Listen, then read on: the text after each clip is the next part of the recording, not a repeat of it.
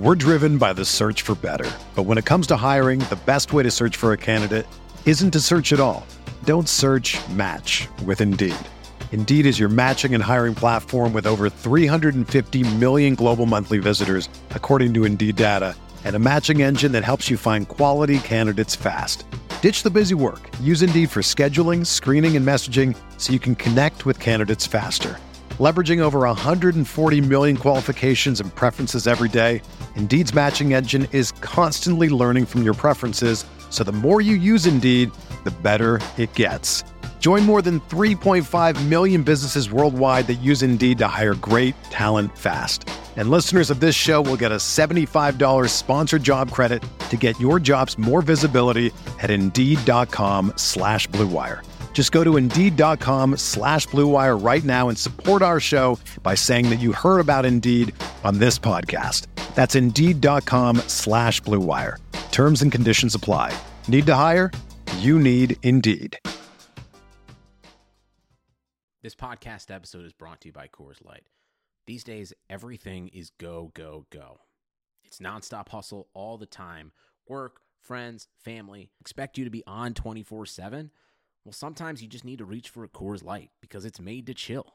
Coors Light is cold lagered, cold filtered, and cold packaged. It's as crisp and refreshing as the Colorado Rockies. It is literally made to chill. Coors Light is the one I choose when I need to unwind. So when you want to hit reset, reach for the beer that's made to chill. Get Coors Light in the new look delivered straight to your door with Drizzly or Instacart. Celebrate responsibly. Coors Brewing Company, Golden, Colorado. On this week's episode of The Timeline, editor in chief of Hoops Habit and Phoenix Suns reporter Gerald Bourguet, and NBA writer for NBAMath.com Nate Wolf.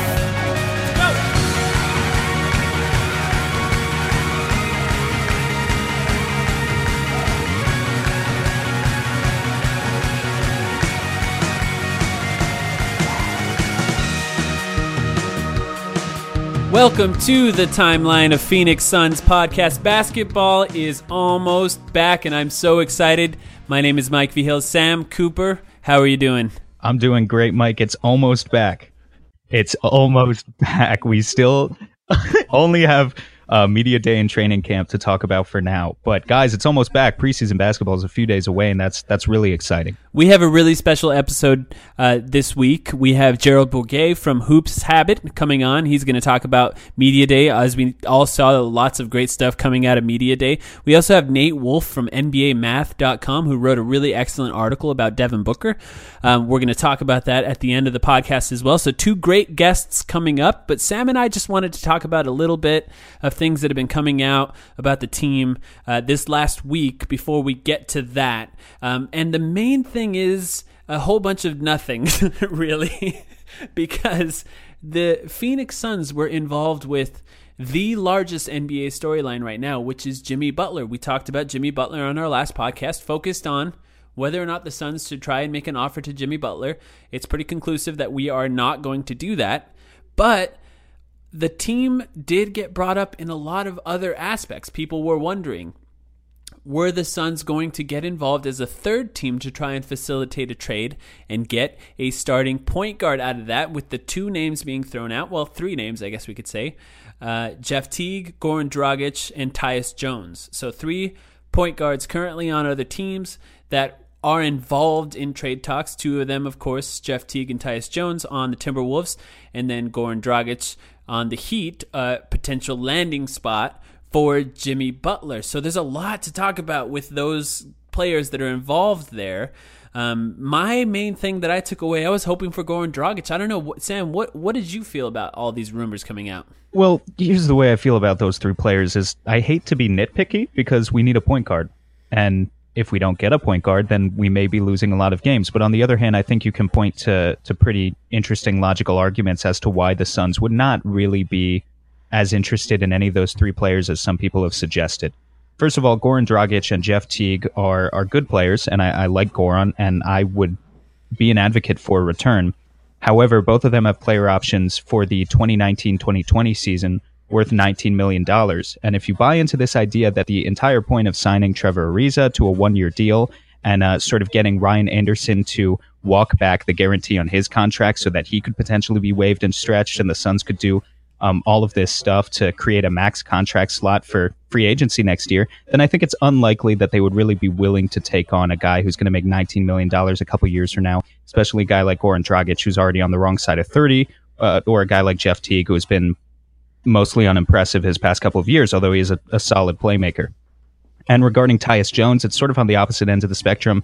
Uh, he's an interesting young player, but he doesn't really move the needle that much. And, and frankly, when comparing him to what we have in Shaq Harrison and Elie Okobo and Isaiah Canaan and De'Anthony Melton as well, I just don't see how that acquisition would really make any sort of difference. It might come at a lower cost, but if the Suns are still thinking about acquiring a point guard before the season starts, I think we sort of have a mid tier of players that they've been linked to in the past, like Patrick Beverley and Milos Teodosic, uh, Spencer Dinwiddie, Cory Joseph, guys who are really going to come at a cheaper cost and are on shorter term deals than a Goran Dragic or a Jeff Teague, uh, but have a little bit more experience than a guy as young as Tyus Jones.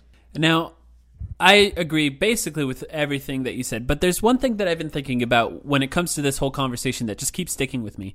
And that's anytime any player is brought up who maybe isn't the exact same age as the core, the timeline, if you will, and and we look at them, uh, a lot of Suns fans' initial reactions are, "No, let's not do it. Their contract is too big. Their contract is too big. They're they're, they're paid too much. They're, it's just something that's not going to work." But what I, I'm starting to get to the point where I'm just thinking well, what what are we going to get then?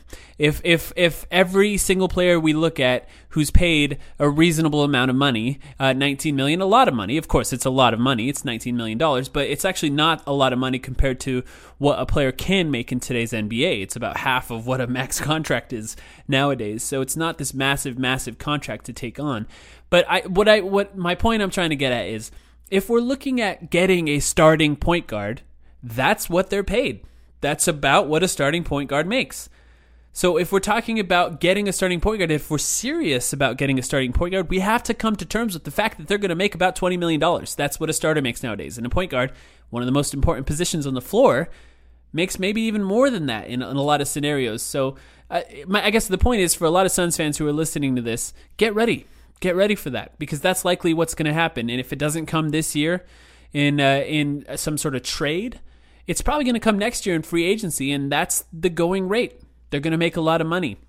We can't just turn down every player that makes 19 to 20 million dollars just because we think that that's too much. Yes, it's a lot compared to all the players we have on our roster. But we have one of those rare rosters that's filled with young guys who are underpaid. Devin Booker's making just over $3 million next season. Uh, DeAndre Ayton, 8 million. These guys could easily outperform that but that's only because they're on rookie contracts. That's not what they're actually maybe deserving, especially Devin Booker, of getting. And we know what he's going to go up to in the coming years after his extension kicks in. I just think we can't shut down the idea of a point guard who's a starting point guard just because they get paid as much as a starting point guard gets paid. So Suns fans get ready for that. That's that's going to come at some point. What do you think about that? You're right. That's perfectly reasonable, and I understand a lot of your frustration. I felt it at various points as well. Um, if the Suns go after a point guard in free agency, we're talking about a guy like Kemba Walker or Ricky Rubio. Ricky Rubio, for instance, probably another one of these not so amazing starting caliber point guards that is going to command something like $20 million on the open market. So I, I agree with you that it's coming.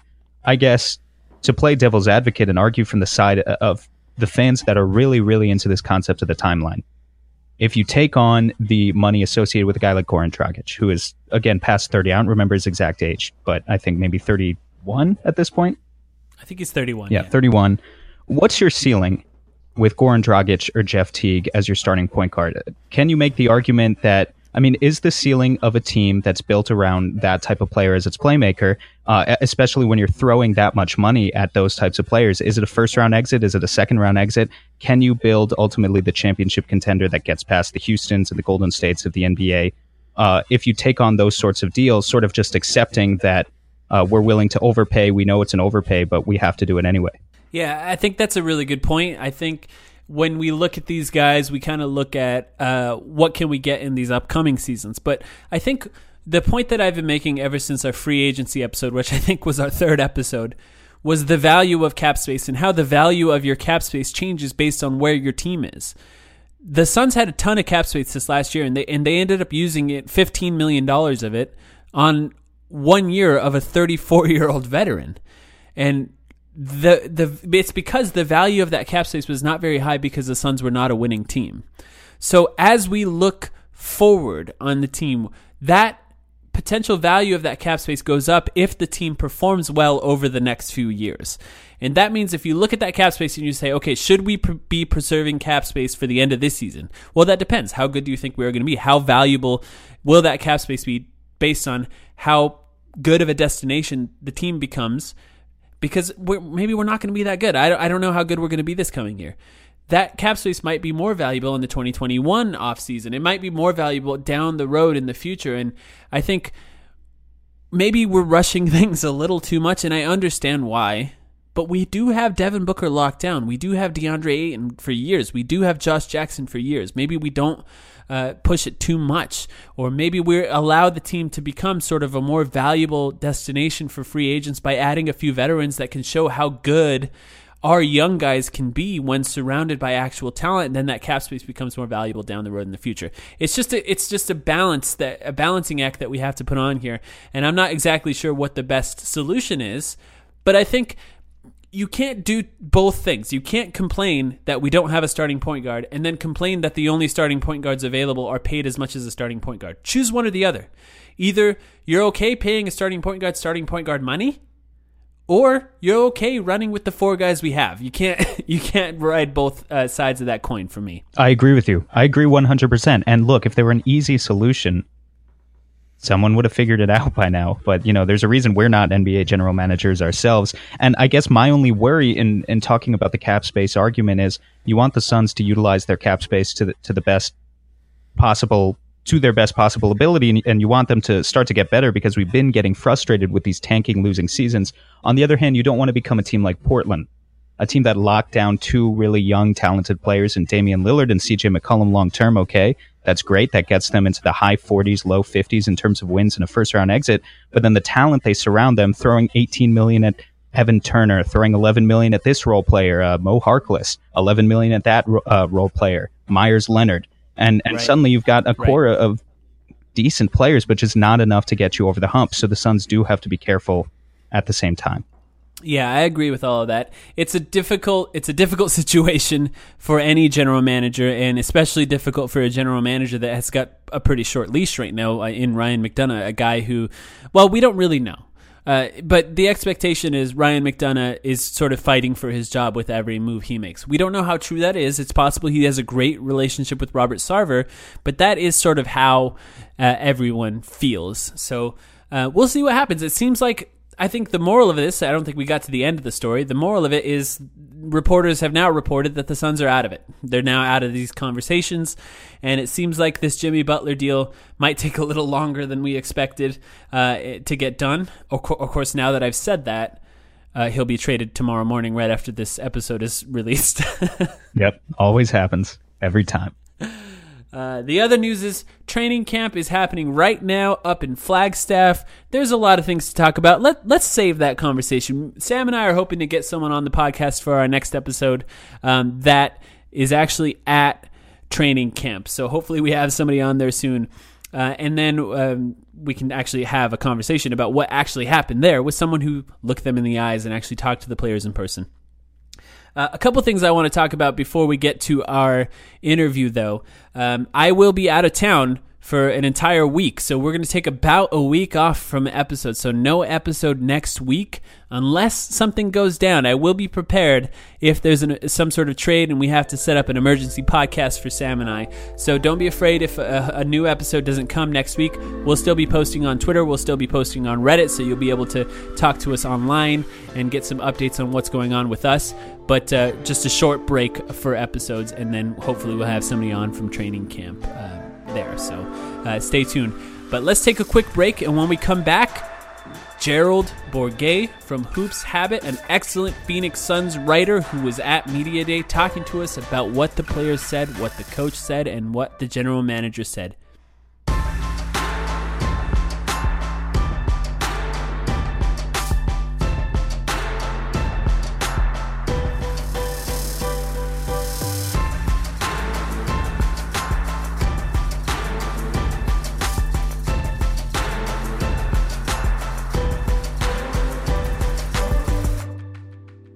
All right, we welcome on to the timeline editor in chief of Hoops Habit and Phoenix Suns lead reporter Gerald Bourguet. Gerald, how are you doing? I'm doing pretty good. How about you? Really good. Very excited to have you on the podcast. Gerald was at Phoenix Suns Media Day along with every other reporter covering the Phoenix Suns and some of them that also cover the Denver Nuggets, I guess. Uh, it's really good to have you on here. Uh, how was Media Day? Let's just start there. How was it just from a general perspective? Um, it was very optimistic and it was very um, beating around the bush in regards to the one gaping hole that's on the Suns roster. Um, you know, everybody is very up, very high on uh, how Devin Booker is going to be this year, on a lot of the wings and their versatility, and you know the veterans that like Trevor and Ryan Anderson, that, what they'll bring to the table. Um, but it's very clear that this team is going to have to try to make ends meet at point guard until some other solution presents itself. Yeah, the first person that spoke, it looked like I was following along on Twitter. By the way, thank you for that. Yours, your tweets were fantastic. I felt like I was there. Sure. Um, the first person that spoke, it seemed like was Ryan McDonough. Is that correct? Mm-hmm. And Ryan, of course, was immediately asked about the point guard position. Now, I feel like we've been talking about the point guard position on this podcast since it started in June, but what kind of things did he have to say and what was your impression of how we talked about it? Of course they're going to spin it in saying oh this is good. This is a competition. But how did you feel about the way he answered the questions about the point guard position?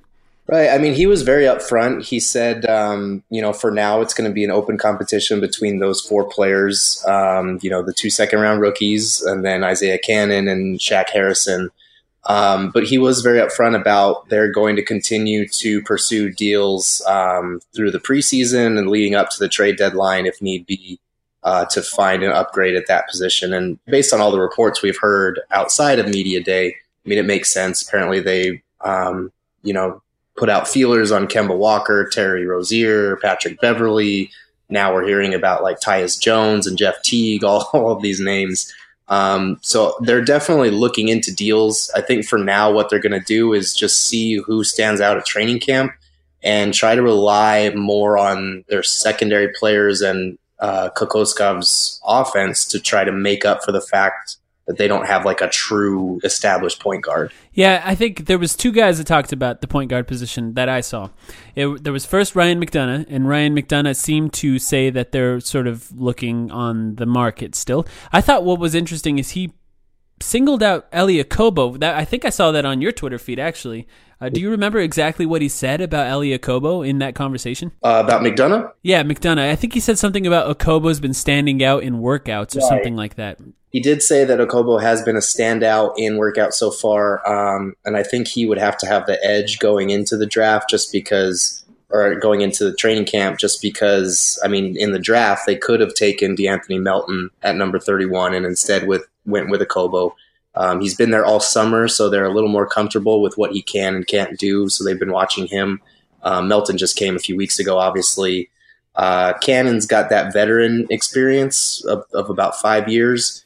Um, but he's still coming back from if I mean that gruesome injury was only in February, so the fact that he's even back right now is pretty um, incredible. But I don't know if it, if he's had enough time back on the court to really seal that starting job. And then there's Shaq Harrison, who's kind of the dark horse in there. Um, he's he talked a little bit about how he's reformed his jump shot over the summer. I think he worked with Drew Hanlen, or that might have been Melton, but he's worked on his jump shot over the summer, um, and it looks a lot smoother. So if that translates, he could be in the running. But I think right now the edge would probably have to be Okobo, just be just based on what McDonough said, the, the limited bit about him being a standout over the summer. Gerald, if we talk about the other option when it comes to point guard, which is obviously making a trade for all of those names that you just listed, it seems like the logical candidate if the Suns are going to trade for one of the better options would be TJ Warren in terms of who they would send out just because of his contract status.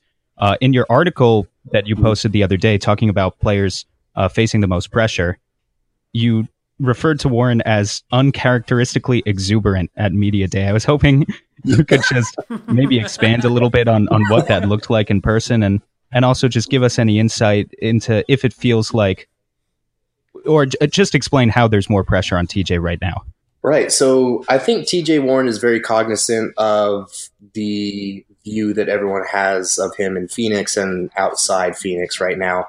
Um, if you remember on exit interviews at the end of last year, he kind of got hammered because he was just so taken aback by the concept of being a sixth man. He didn't answer the question well. He was confused as to why people were asking about, you know, Josh Jackson starting over him and whether he'd embrace a six man role. he really just didn't come off well um, from that exchange. I, I, feel like that and the work that he's put in over, on his three point shot over the summer, I think he kind of gets it now. He understands that he needs to have that three point shot to have a place on this team, that he needs to be able to spread the floor to keep a starting job or to play significant minutes with all these wings that this team has. Um, but he just came up to our scrum, and we were expecting, you know, normally you have to kind of go to him, surround him, kind of corner him, and the answers he gives you, he's not a very articulate guy. Um, you know, he'll give you five to six word answers, and that's very um, talkative for TJ Warren. But he was like genuinely excited to see us and like talk to us. He asked everybody in the circle how they were doing. Um, and he gave like fully, well, I mean, as in depth as TJ Warren's going to get, but in depth answers on what he did as far as his shots concerned, um, how his form is a little bit different, uh, how many shots he was taking over the summer to kind of fine tune that shot. Um, so he was like as excited as I've ever seen TJ Warren, and it was kind of nice because um, you know obviously he's a key player on the team, so it's good from an interview standpoint, and it's also good just because you know after a while you start to question like is he happy here? And he mentioned a couple times I'm I'm definitely happy to be back. So I think he's fully aware of the situation. Um, there's definitely pressure on him because he makes the most sense as a trade candidate if the Suns are looking for a point guard. Um, but you know they, they still haven't worked one out. So if this heads into the season, he's going to have his chance to prove that he's a different player and that he's worth keeping around. Well, you also noted TJ put up 300 to 400 three pointers a day. Uh, and you also said he corrected that habit of turning his body and kicking his feet out when he landed. Like he lands awkwardly when he shoots with his form. Um, so that's that's something that we've right. noticed over the past few years as well. Now, do you actually believe that that work over the summer will lead to tangible results? Because it seems like at media day every year, you can always point to a certain number of guys, and it's going to be like, yeah, these guys got better. They improved their form. They added X number of pounds of muscle. Uh, all these things that are said. Right. I mean, it's it's tough to say just based on the evidence that we've had so far. I mean, I it's hard to see him shooting above like 34, 35% optimistically. But at the same time, I mean, if you're putting up three to 400 shots a day, he, was, he said he was shooting until his arms felt like they were going to fall off every day. Um, there were a couple videos that surfaced over the summer of him during workouts. And I mean, obviously they're playing against, you know, not NBA competition, but his shot did look better in those videos. And um, I, I, think he's got a real chance at improving that shot. Um, you know, McDonough mentioned without being questioned about it that his shot looked better. Uh, same thing with Kokoskov. And uh, a couple of players actually also mentioned when we asked about TJ Warren and his shot that it looked better and that he was hitting at a more consistent rate. So if that is the case, I mean, more power to him. I would still pencil it in around like 34, 35, but um, you know, it, it's one of those it's one of those tough things for media day because you yeah. always hear about guys that practice their three point. Like Andre Drummond is apparently right. a three point shooter now. I don't know how much, but I'm cautiously optimistic that he. Re- I mean, he said that this was the only thing he focused on over the summer. So you know, most guys are normally like, "Oh, I worked on everything. I worked on a little bit of this, a little bit of that." TJ was like, "No, I just worked on this every day." so we'll see. So I guess we still can't expect him to pass the ball much. no, probably not. Improved shooting was a theme of Media Day, I would say. And it's a fair theme because we can talk about individually. Josh Jackson talked about improving his three point shot. Shaq Harrison talked about improving his three point shot. And of course, TJ Warren, as we just talked about, talked about improving his three point shot. But beyond that, Ryan McDonough talked about as a team he, he talked about three boxes that they were trying to check off. Of course, he conveniently left off point guard, but he said shooting, defense, and vets. And I think it's fair to say that shooting has improved. I think I saw a quote from McDonough that said this is the best shooting team that the Suns have had in his whole tenure uh, mm-hmm. as a general manager of the team. Um, now, I tend to agree with that. Now, you talked to Igor Kokoskov. You you were able to talk to the coach or, or see him address the media as a whole. What was your impression of how he's going to use this sort of breadth of shooting that the team finally has?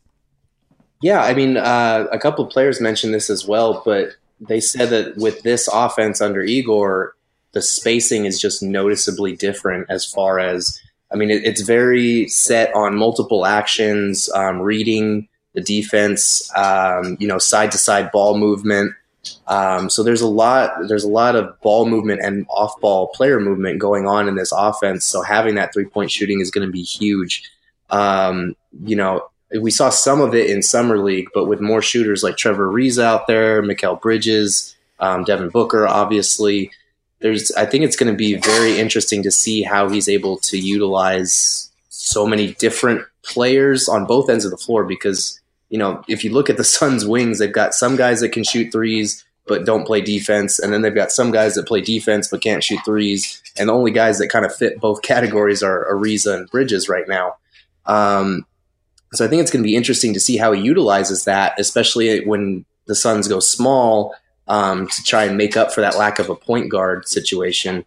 Um, but the players were were pretty excited about what they've learned of the new offense so far and how it puts everybody in positions to um, you know touch the ball, move off the ball, get open looks, get good looks in their favorite spots.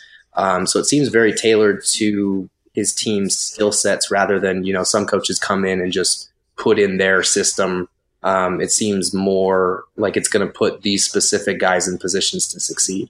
Um, I think if if you look at Igor's history, he has a clear history of being able to do that. I mean, it's incredibly impressive that he worked as an assistant coach for Detroit from 2003 to 2008. That he worked with the Detroit championship team, this grind it down team that would routinely hold their opponents into the 60s or 70s in points.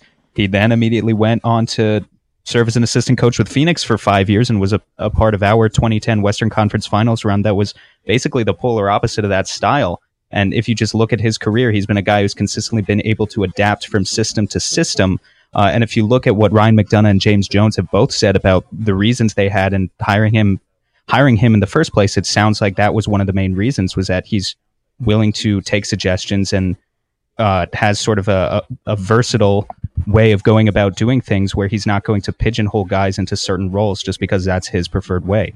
Yeah, I agree with that. Now, I just went to the State of the Suns event, and I was able to see Ryan McDonough and uh, Igor Kokoskov speak uh, in person as well. And my impression of Igor was that he was a little bit quiet, a little bit soft spoken, but very smart and very focused. Now, I, I, think a lot of Suns fans don't really know what to expect from Igor, just sort of from a personality standpoint, but even from a basketball standpoint. What was your impression, Gerald, when you spoke to Igor? What was he like in person? Yeah, I mean, it's pretty much identical. Um, you know, he doesn't talk very loud, he's um, very soft spoken, but he clearly knows what he's talking about, and I feel like he relates to the players you know not in the typical way that you hear about young guys who were just playing in the league that they relate to the players.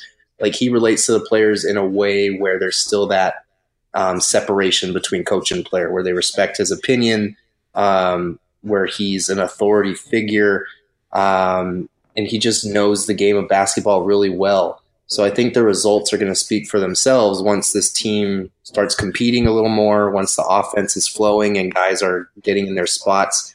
Um, you know, he's not the most animated or, um, you know, exuberant guy, but I think the results are going to speak for themselves and the Suns are going to appreciate his basketball intellect more than anything else. Now, we're talking about Ryan McDonough's the boxes that he he said that they checked off or that they were trying to check off shooting we talked about, but another theme of media day, and then seemingly in uh, staying a theme into training camp would be defense. It seems like the team is sort of preaching a defense first focus uh, from the top and, and also from the players. Now, you saw Igor talk about that a little bit. What, and, and Ryan, what was your impression of that? Uh, you know, do you buy into that? I guess it's all media day, but yeah, I mean, I think so. I, I think most of the focus when it came to the defensive end either bottled down to Trevor Ariza being a good influence or ingraining it in DeAndre Ayton now that if he gets this defense thing down, like the offense is going to come for him. He's a natural on that end of the floor. He's got the frame, the body, the touch, like all of that is going to fall into place for him. But if he focuses on defense now, he has a chance to be truly special, be a two way player, be a potential anchor. Um, I don't know if that's going to actually lead to better results. Um, but you know, with a, a guy his size and his speed and athleticism, like he has all the tangible skills you need to be a good defender. So I think it's just going to bottle down to somebody preaching that side of the floor to him um, in a way that you know we didn't see at U of A. And I think the Suns have a good chance of coaxing that out of him. I don't know if the Suns are going to be a much better team because you know their starting point guard is one of those four guys. They've got Ryan Anderson out there. They've got a rookie at center, and then there's Devin Booker. Like when three to four of your starting lineup is bad defensively, it's probably not going to go well. But they do have more defenders on the roster. They have Josh Jackson, they have Bridges. Um, so there's there's going to be an adjustment process, but hopefully there's a slight step up from being the league's worst defense. You can't really go too much further downhill than that. Now, in your personal opinion, Gerald, what do you think DeAndre Ayton's rookie season actually looks like? Because, uh, well, first of all, what how do you do you think he's going to be utilized in the offense? And also, to what extent, as much as Igor is preaching defense right now, do you think he can step in and, and sort of anchor that defense for the Suns when that has been one of the main concerns that scouts have had uh, about him as a prospect over the last year? Yeah, I mean, uh, at media day, there was a lot of talk about how maybe this year um, guys are going to target Ayton on the defensive end. They're going to put him in pick and rolls on the perimeter. They're going to give it to big guys down low, try to get him in foul trouble. Um, but if he's able to take his lumps, I think he stands a decent chance of you know showing people that he can improve on that end of the floor. That he's not you know the guy that we saw in college. That's not going to be his NBA destiny, I guess. Um, on the offensive end, they kind of chalked it up to you know we know he's going to get He's going to get touches down low. He's going to get putbacks. He's going to get um, you know easy looks at the rim on lobs and pick and roll situations. Um, so I'm not sure if we're going to see you know too many flashes of Ayton's stretch five potential, but um, at the very least, he's going to bang bodies down low.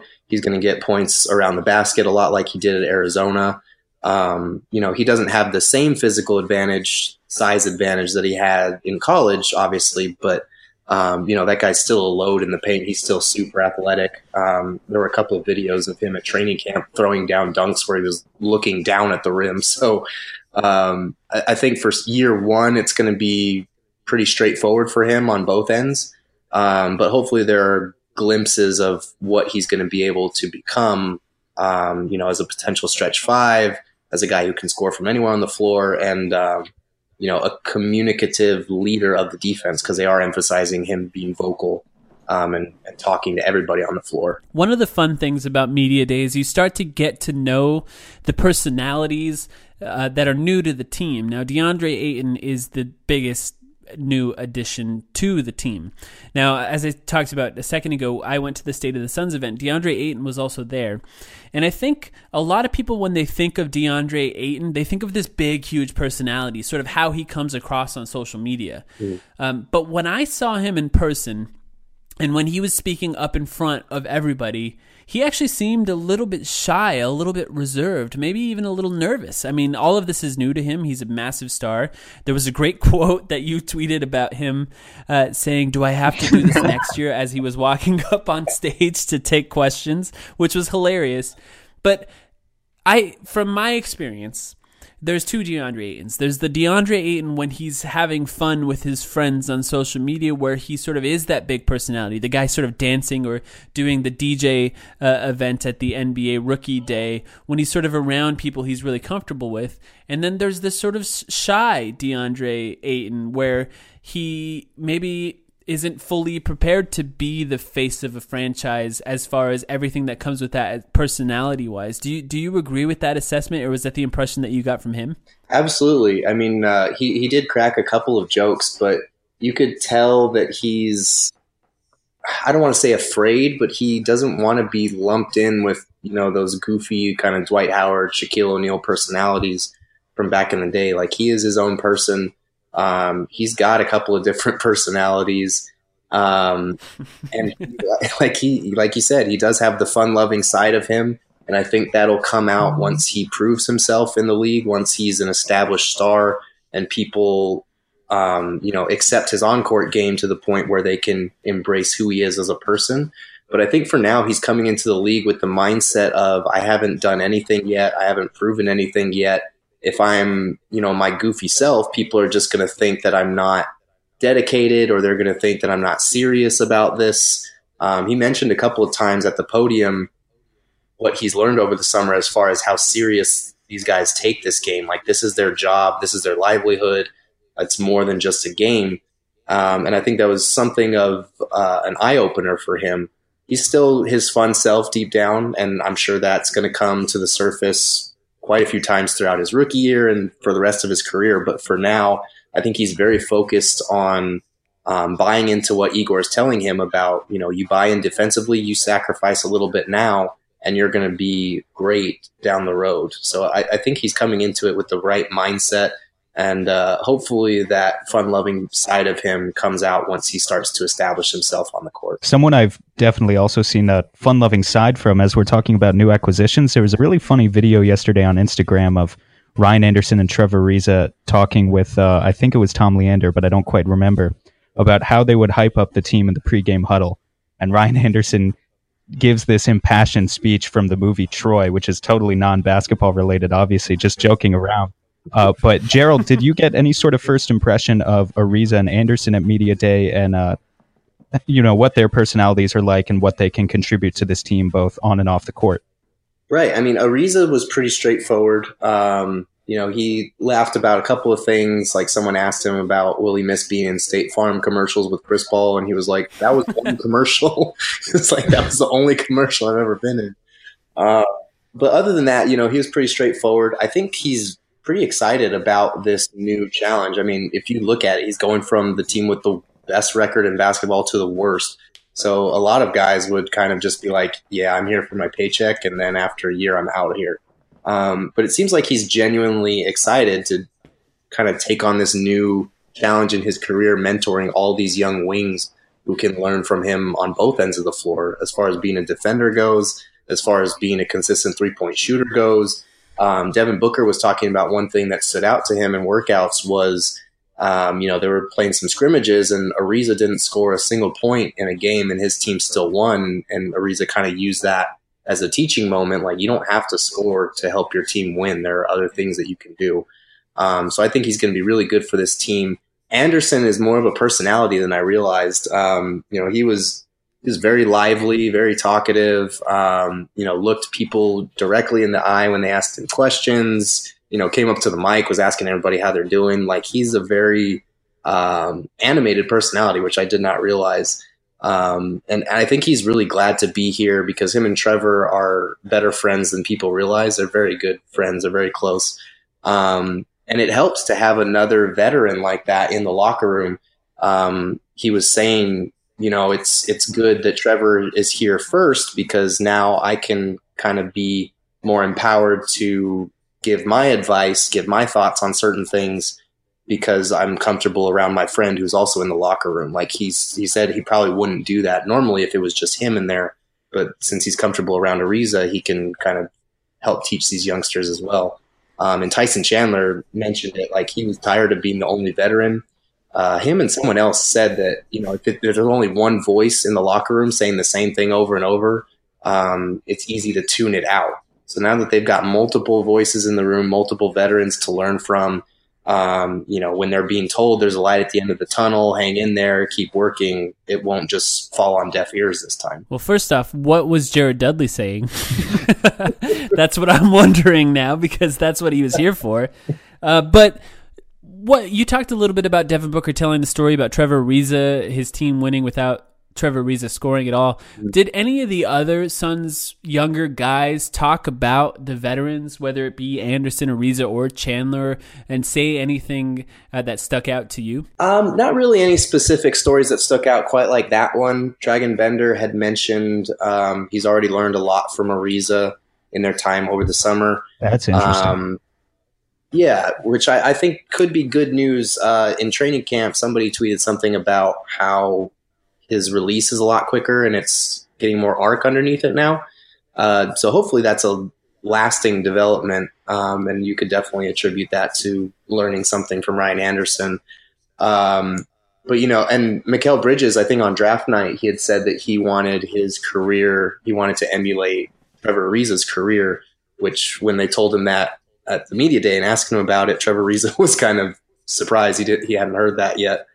Um, so he was kind of humbled. And I think there's a good interaction between Ariza, Anderson, and the younger guys that they're going to be kind of in charge of mentoring already, um, which you know is the the status quo for what you hear from media day. But um, you know, they seem like genuinely good guys. They seem like they want to help these youngsters compete, and they're I mean, both of them are projected to be starting right now, so mm-hmm. they won't be unhappy with their role uh, at least for the first half of the season one thing that uh, Igor talked about, Igor Kokoskov talked about, that stuck with me was he made a point of talking about playmakers versus point guards. And it seemed like he was sort of referencing that maybe there doesn't need to be a traditional point guard on the floor at all times. Now, am I reading too much into that, or was that the impression you got? Basically, is there a chance that we see Josh Jackson play point guard or Devin Booker play, play point guard in serious minutes in this coming season based on the way Igor talked about it? I think there's a very good chance of that happening. Um, maybe not as often where none of those four point guards are on the floor,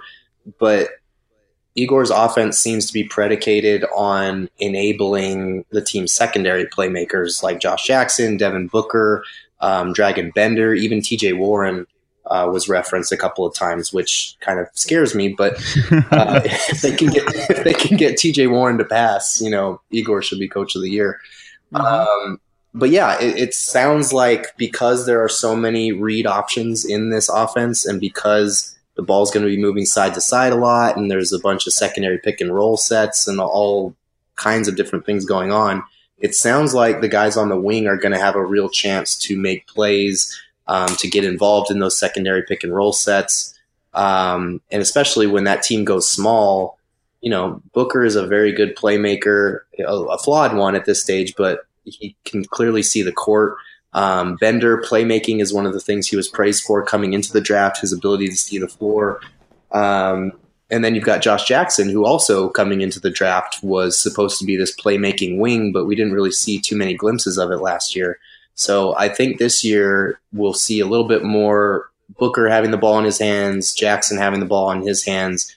Um, and they mentioned Jackson specifically, both McDonough and Kokoskov, as far as um, you know those secondary play- playmakers on the wing that might have a little more responsibility this year. It's really interesting. Now, I want to wrap up with a little conversation about the rookies. There was five rookies at media day. Is that right? let's see. Yep, five. eight, Ayton Okobo, Melton, Bridges, and King. Yes. Now that's a lot. That's a lot of rookies. Uh, but a couple of things that I want to talk about. First of all, who was the biggest personality of all the rookies? Biggest personality of all the rookies was probably. Let, let me guess. I'm gonna I'm gonna try and guess. Okay. Is it Bridges? Mikal Bridges? It actually wasn't. He was kind of uh, hmm. kind of quiet and reserved. Can I can I guess they as actually, well? They kind of all were. Oh, really? Ah, interesting. I was going to guess De'Anthony yeah, Melton, I, I, actually. Yeah, he talks. Melton, he definitely talks. Yeah, Melton has the capacity to talk. Um, I don't know. Like Okobo is obviously very shy, being from France, um, and English not mm-hmm. his uh, primary language. Um, and Ayton was kind of reserved. You could tell he's the biggest personality right now. Um, but Bridges was kind of just quiet and very straightforward. And then um, who else? Melton Melton could talk, and King was um, King seems like a player who gets it. You know, he's he's coming in on a two way contract, and I asked him like, you know, you're you're coming in on a two way contract on a on a team that has more wings than a KFC bucket. Like, what are you? what's your mindset going into the season?" He's like, "Honestly, I know the situation. Like, it is what it is. Um, I just control what I can control and be my best self, and um, you know that should be enough down the line." So he's he's very um, intelligent and uh, knowledgeable about the situation that he's in. Um, but yeah, as far as biggest personality, even a reserved Ayton would probably take the cake right Did you phrase your question as more wings than a KFC bucket? Because that's great if you did. I didn't specifically do that. I think I threw it in an article at some point this week, but Now, other players, I want to talk about how other players talked about the rookies. Mm-hmm. Like, did any of the veterans or maybe even Devin Booker, we didn't really talk about Devin Booker yet, actually, but did any of the other players talk about the rookies or did anything stand out with how they talked about the rookies? It seems like a lot of guys are really respecting the talent that DeAndre Ayton's bringing first and foremost. yeah, I mean, I, I think Ayton was the only one that most that the other players were questioned about, just because you know when you, I, I think we had like fourteen or fifteen of the guys up at the podium throughout the day. So by the time you get like halfway there, you're kind of running out of steam to ask the same questions over and over. Um, but Ayton was the one that did cut, keep coming up as far as their impressions of him. And um, Tyson Chandler's, you know, he's very adamant about wanting him to dominate on both ends of the floor just because he has that incredible touch, that incredible offensive skill set. So he's kind of, uh, I don't want to say that he's like, you know, trying to make up for what happened with Alex Len, but you could tell that that like he was Alex Len's mentor, and that didn't really work out. But he's very high on Ayton, saying things about him that you know we didn't really hear about Len, and understandably so. But um, yeah, and a couple of guys mentioned you know his freakish athleticism, um, the fact that he's really working hard and trying to better himself on the defensive end. Um, you know, they, they were all pretty. They were all admitting that you know it's going to take some time for him to figure that end out. Um, but most people are pretty excited about what he's bringing to the court already, um, and that seems to be the buzz that's coming out of training camp as well. Gerald Bourguet, editor in chief at Hoops Habit, and the lead Phoenix Suns reporter. Thank you so much for coming on the podcast. You provided a lot of great insight for us, and thank you for everything that you're doing, asking a lot of really great questions. And I noticed that uh, you're a great Twitter follower. First of first of all, I'm guessing everyone that's listening is already following you on Twitter. But if you're not, make sure to follow uh, Gerald Bourguet. He posts links to all the articles that he writes about. He just wrote the three Phoenix Suns players that are facing the most pressure this season. Make sure and click that one and check it out. But thank you, one, for all the stuff you do writing, but two, for all the little things that you notice that other reporters don't notice that you tweet about. I want you to know that I appreciate it and I laugh at it. And it's the type of stuff that I love to see. So thank you for everything that you're doing for the team. And thank you for joining us on the podcast. Yeah, absolutely. Thank you guys for following along and, and for having me on the podcast. This was fun. Thank you very much. Coming up next, we're going to have Nate Wolf, who just wrote an article about Devin Booker that we all need to talk about. So stay tuned. After this quick break, we'll be back with Nate.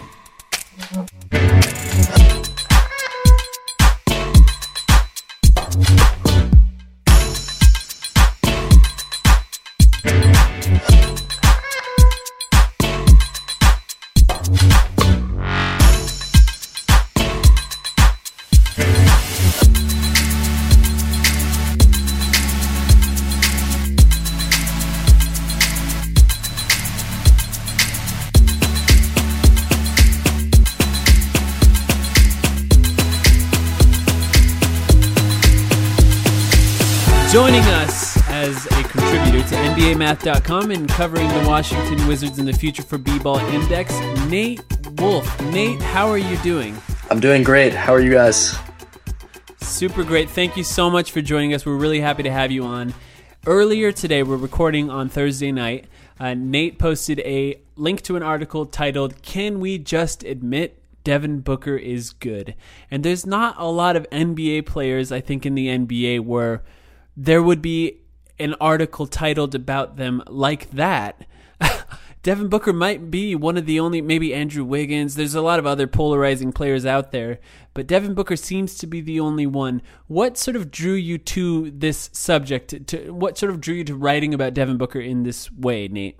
Yeah, well, first off, thanks for having me on, guys. Um, So I kind of took a, a little bit of a hiatus from basketball writing over the summer. Uh, moved cities, started a new job, so I was a little bit busy. And then I, I kind of got a chance to look at like NBA Twitter from the outside looking in without writing much. So I saw a couple things. First is uh, just like as a community, I think we kind of overrate defense to an extent. Um, like when I think about the best players in the NBA, those who are elite on offense overvalue or are more valuable than those who are elite on defense. And it, it just really isn't half the game. Uh, you know, creators are more important than stoppers at a certain level. And then the second thing I noticed was all of these lists coming out recently, like the top 100, top 50 players in the NBA lists on uh, SI and ESPN. And Devin Booker was low. He was lower than a lot of guys who I would consider in the same range as him. Guys like Donovan Mitchell, uh, Jayson Tatum, Jaylen Brown. Um, you know, he's out here putting up 25 points a game last year, and you're wondering like, where's this disconnect? Why is a guy who's putting up such big numbers, albeit on a losing team, you know, why is he considered, you know, not in this same class, or why are uh, you know, some people kind of hating on him. And so that's why I decided to just take a deeper look and, and write this article. When you started the article, was it from the perspective of Devin Booker is good, or was it from the perspective of is Devin Booker good? Were you did you have a conclusion already, or were you sort of just trying to delve into the subject and see what you came up with? Yeah, so I think I think probably if you'd asked me this a month ago, or if I'd written this a month ago, I would have been coming in with the question. Um, but I think as I sat down to write this and kind of looked at uh, you know the the film pieces that I watched and um, looked at some of the statistics, I thought like there's just no way that you can watch Devin Booker play and look at some of the you know individual numbers and not think like th- this is a young superstar, this is a budding superstar. And so you know, kind of when I went in to write it, um, you know, it's a little bit snarky in some in some parts. Um, I was definitely I was definitely thinking, yes, you know, Devin Booker is good. I want the world to know. The defense thing you bring up is really interesting, Nate. I mean, I think if you look at the past few MVPs that this league has had, all of them have had questionable defense, either currently or at various points in their career. And I think that's sort of an interesting question if you frame it in terms of perimeter players versus bigs. When we evaluate young players on the perimeter, guys like Devin Booker, Donovan Mitchell, are obvious names that come up right now. Uh, to what extent do you really think you can sort of ignore defense and, and not treat offense and defense equally in evaluating them and their talent as opposed to maybe a big where you evaluate defense as something that's a little more important. Yeah, so I think defense is unquestionably more important for big men um, because just naturally, like where you know their opponents play, they're both on the perimeter and in the paint. And you know Devin Booker, unless he's you know switched on to a big man, which you know the Suns don't really do that much of, um, you know he's not going to really be in the paint that much, affecting play.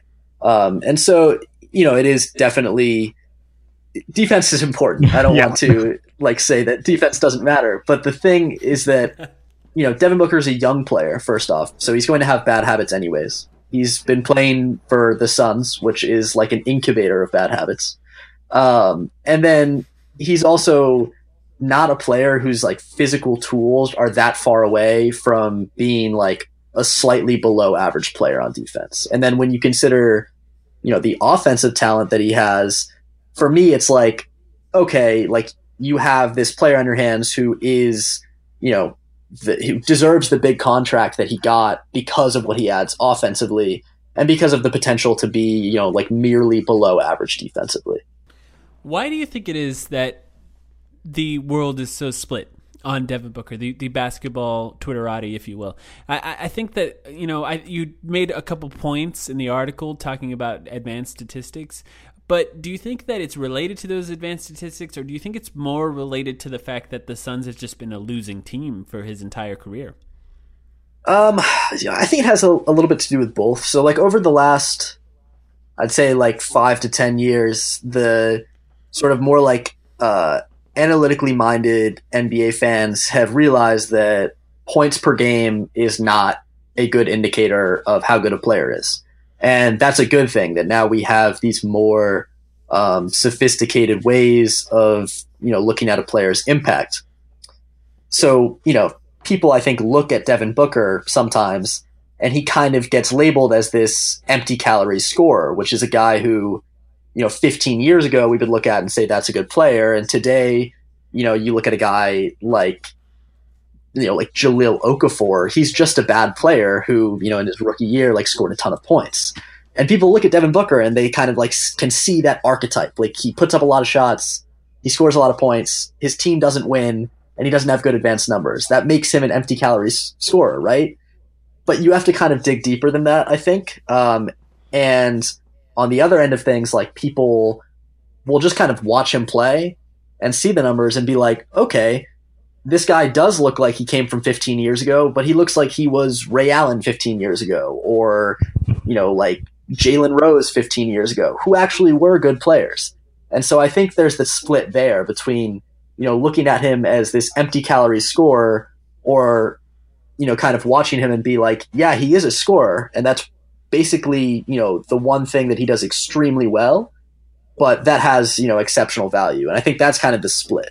I think the most fascinating thing for me, at least, in evaluating Booker, or really evaluating any Suns prospect over the past few years, is the whole debate of nature versus nurture. Trying to evaluate how good players are inherently versus how much their system affects them. And in your article, I think you put it in a great way, a way that I'd never really thought about it before. You said Booker has had to teach himself an upper level college course with an outdated, coffee stained textbook and no professor, and he's passing with a solid B. Only the most straight edge parents uh, would fault him for that. And sort of stemming from that discussion, something that I've always wanted to ask someone who's not a Suns fan about this and talking about system. Create a hypothetical situation where the Boston Celtics have drafted uh, Josh Jackson and Dragan Bender over the past two years, and those guys work with Brad Stevens, and the Phoenix Suns have drafted Jayson Tatum and Jaylen Brown to work with Earl Watson and Jay Triano. Obviously, there's no way that we could ever really know what comes of this, but in your subjective opinion, what do those players look like now after developing in those various systems and, and how different are they in terms of how we evaluate them? Yeah, so first off, uh, credit to uh, to Jackson Frank, who writes for a bunch of different places now, like B-Ball Breakdown and Liberty Ballers, I think are the main two. Uh, for that line, he gave me that, and I was like, I need to use this. Let me use oh, it. It's great. So that's all him. Shout out to Jackson. Um, but yeah, the question's a really good one. Um, I'll take it a little bit away from Boston actually, because the one um, I, I, had a paragraph that I kind of got rid of last minute, but it compared Booker to Donovan Mitchell um, for a the little classic. bit, and you know Donovan Mitchell, yeah, has kind of become like the golden boy of of the Western Conference. Um, that's not really Devin Booker's title anymore. He's kind of the polarizing player out there, and you know if you think about it, it's interesting because Igor Kokoskov is now is coming from Utah, but like if you look at Devin Booker and what he's good at, you know, coming off of screens downhill, uh, coming off of screens to shoot, um, kind of relocating without the ball while his team is in motion on the weak side or on the strong side and he's on the weak side. Like these are things that in a coherent offensive system, um, you know, these are things that happen and on the Suns teams that we've seen the last few years, it's sort of been partially because of personnel and partially because the coaching was just bad. It's been like give the ball to Devin and see if he can do something. And that's not exactly what he's good at, but he's kind of become, you know, decent at it. Whereas Donovan Mitchell, you know, who had a really great year last year, came into this just like perfect ecosystem for success where he had, you know, a rim running center and Gobert, he had shooters all around him Booker just hasn't had that to work with. I think part of it's been personnel. So like with Bender and Jackson, you asked about. I, am not really high on either of those players. I am really not high on Marquese Chriss. Um, like these are guys who I think if you put them even on the Celtics or on the Jazz might not turn out that well. But Booker specifically is, I think, a really great player who's been placed in just a bad environment personnel wise, and then just hasn't had the help you know, from a good coach who can put a coherent system into place. Yeah, I think that's a really good answer. And I, I always think back to the first, I think it was 30, 30 something games of the season when Devin Booker was a rookie and he still had other players around him that were respectable, and he was shooting like 53% from the three point line. This is a situation when he's surrounded by good players, it, it tends to make you better. That's just kind of how it works. Now, you cover the entire NBA. First off, I want to say have fun covering Markieff Morris uh, for the Wizards. That, that, that was an experience for us here on the Suns. But just to sort of wrap up this conversation, what do you think the Suns are going to look like coming into the season? So Marquese Chriss is gone, and I did like that you brought him up because seeing him in a different, uh, you know, seeing him on the Rockets will be an interesting experience. Uh, like that's a good situation for him. He has two guys that can get him to the, the ball running to the rim. He also missed the most dunks in the NBA the last two years, so let's see how many dunks he misses when he has guys that can actually get him the ball in good positions. But looking at the Suns from an outsider's perspective, we have a new coach. That's the wild card. We don't know what he's going to be like. I'm sure you followed the draft and and and you know DeAndre Ayton. There's also four other rookies: Mikal Bridges, Elie Okobo, De'Anthony Melton, and George King. He's on a two way. He's not going to play much. Um, Ryan Anderson, Trevor Ariza are now on the team. We have some more veterans what do you think the team's going to look like? And and obviously we're, we're, probably not shooting for playoffs. Sam and I have been pretty realistic. We're saying 35 wins would be a successful th- season. You know, getting up to 40 would be like an absolute everything goes right season. Yeah. But do, do you agree with that, or, or how do you view them coming into the season? Yeah, I, I, think with younger teams like the Suns, I don't really want to put like a, a win number in place because I, I don't think that's the most important part. Um, for me, it would be you know successful season would be more growth from the youngsters like Jackson, like Booker, like Dragan Bender. Um, I think that more than Ayton, I think that Ariza and Ryan Anderson will be dif- difference makers in terms of the young players' development. Um, the team's been a little bit light on shooting, um, definitely last year and the year before. And, you know, like Booker is a player who I think in space can do a lot more than he can in kind of a crowded environment where he has to make passes that are a little bit out of his range or he has to, you know, kind of go through players at the rim instead of having more open open lane. And so, you know, more than just being good shooters, like Anderson and Ariza are good shooters from 28 feet. You know, they're guys who can who you have to guard beyond the three point line and they they pull their men out so far. Um, one thing I'm really looking forward to is the Booker Anderson pick and pop if that ever happens, or if the uh, you know Booker and Anderson are are working on off ball screens together. Um, I think that I, I just don't know how you defend that unless you're switching every single screen. So, you know, I'm really looking forward to see seeing how they play. Um, the coach is obviously the wild card, but you would think that coming from Utah, he's going to have a bit more of a of a system in place that kind of works to his players' strengths. So, you know, I'm excited for the Suns, and uh, I think they're going to be a fun team to watch. you mentioned least. that the Suns were a little light on three point shooting, so I just pulled it up real quick. um, we had five players last season who shot at least 100 three point attempts, but under 30%. Uh, in Marquese Chriss, Ooh, 190 yeah, attempts, 29%. Tyler Ulis, 28%. Mike James, 27%. Josh Jackson, 26 and TJ Warren 22. Three of those five guys are off the team now, so we'll see how it goes. But uh, yeah, it seemed like an emphasis from the get go yep. this offseason that shooting and defense had to get better. And on paper it did, but I suppose we'll see. Even just being watchable will be an improvement for the Suns this coming year. So we can hope for that at least. Uh, Nate Wolf contributor for NBAMath.com, uh, and you cover the Washington Wizards soon for B-Ball Index. Thank you so much for coming on. Thank you for writing about our Lord and Savior, Devin Booker. We're very excited to see uh, him prove the world and you uh, right, and the world wrong and you right. It'll be very fun to watch him in these coming seasons. So thanks for coming on. Thanks for joining us. Thank you, guys. I appreciate it. No problem. And thank you for listening to the timeline. Make sure to follow us at the Timeline Pod. Make sure to follow Nate at Nate Wolf NBA and Gerald Bourguet at, at Gerald Bourguet. Uh, thank you to both of them for joining us. And thanks for listening. Don't forget, we're taking a week off and we'll be back the week after to talk about training camp and preseason. Basketball's just around the corner.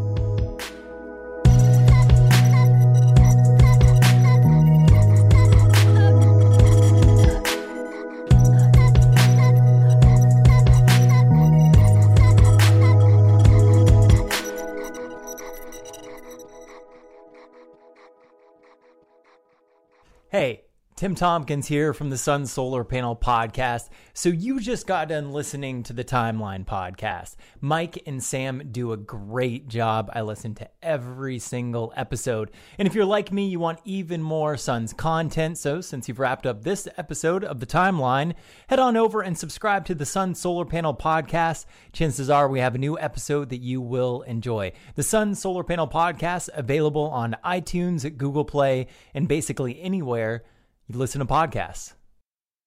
Sugar Ray Leonard, Roberto Duran, Marvelous Marvin Hagler, and Thomas Hearns. Legends, whose four way rivalry defined one of the greatest eras in boxing history. Relive their decade of dominance in the new Showtime sports documentary, The Kings, a four part series premiering Sunday, June 6th, only on Showtime. Mother's Day is almost here, and you can get her the most beautiful time tested gift around a watch she can wear every day from Movement. Whether your mom is into classic dress watches, rare and refined ceramics, or tried and true bestsellers, Movement has something she'll love. And right now, everything at Movement is up to 50% off site wide during their Mother's Day sale. A watch is a gift that celebrates all the time you spent with mom, and a Movement watch is even more than that. Movement uses industry leading materials for their fresh modern watch designs, from technically complex ceramics to vintage inspired style. All for an incredible value your wrist and wallet will both love. And with one size fits all convenience and fast free shipping and returns, it's a stress free shopping experience. Save big on the best Mother's Day gift ever with Movement. Get up to 50% off site wide during their Mother's Day sale at MVMT.com. Again, that's up to 50% off at MVMT.com.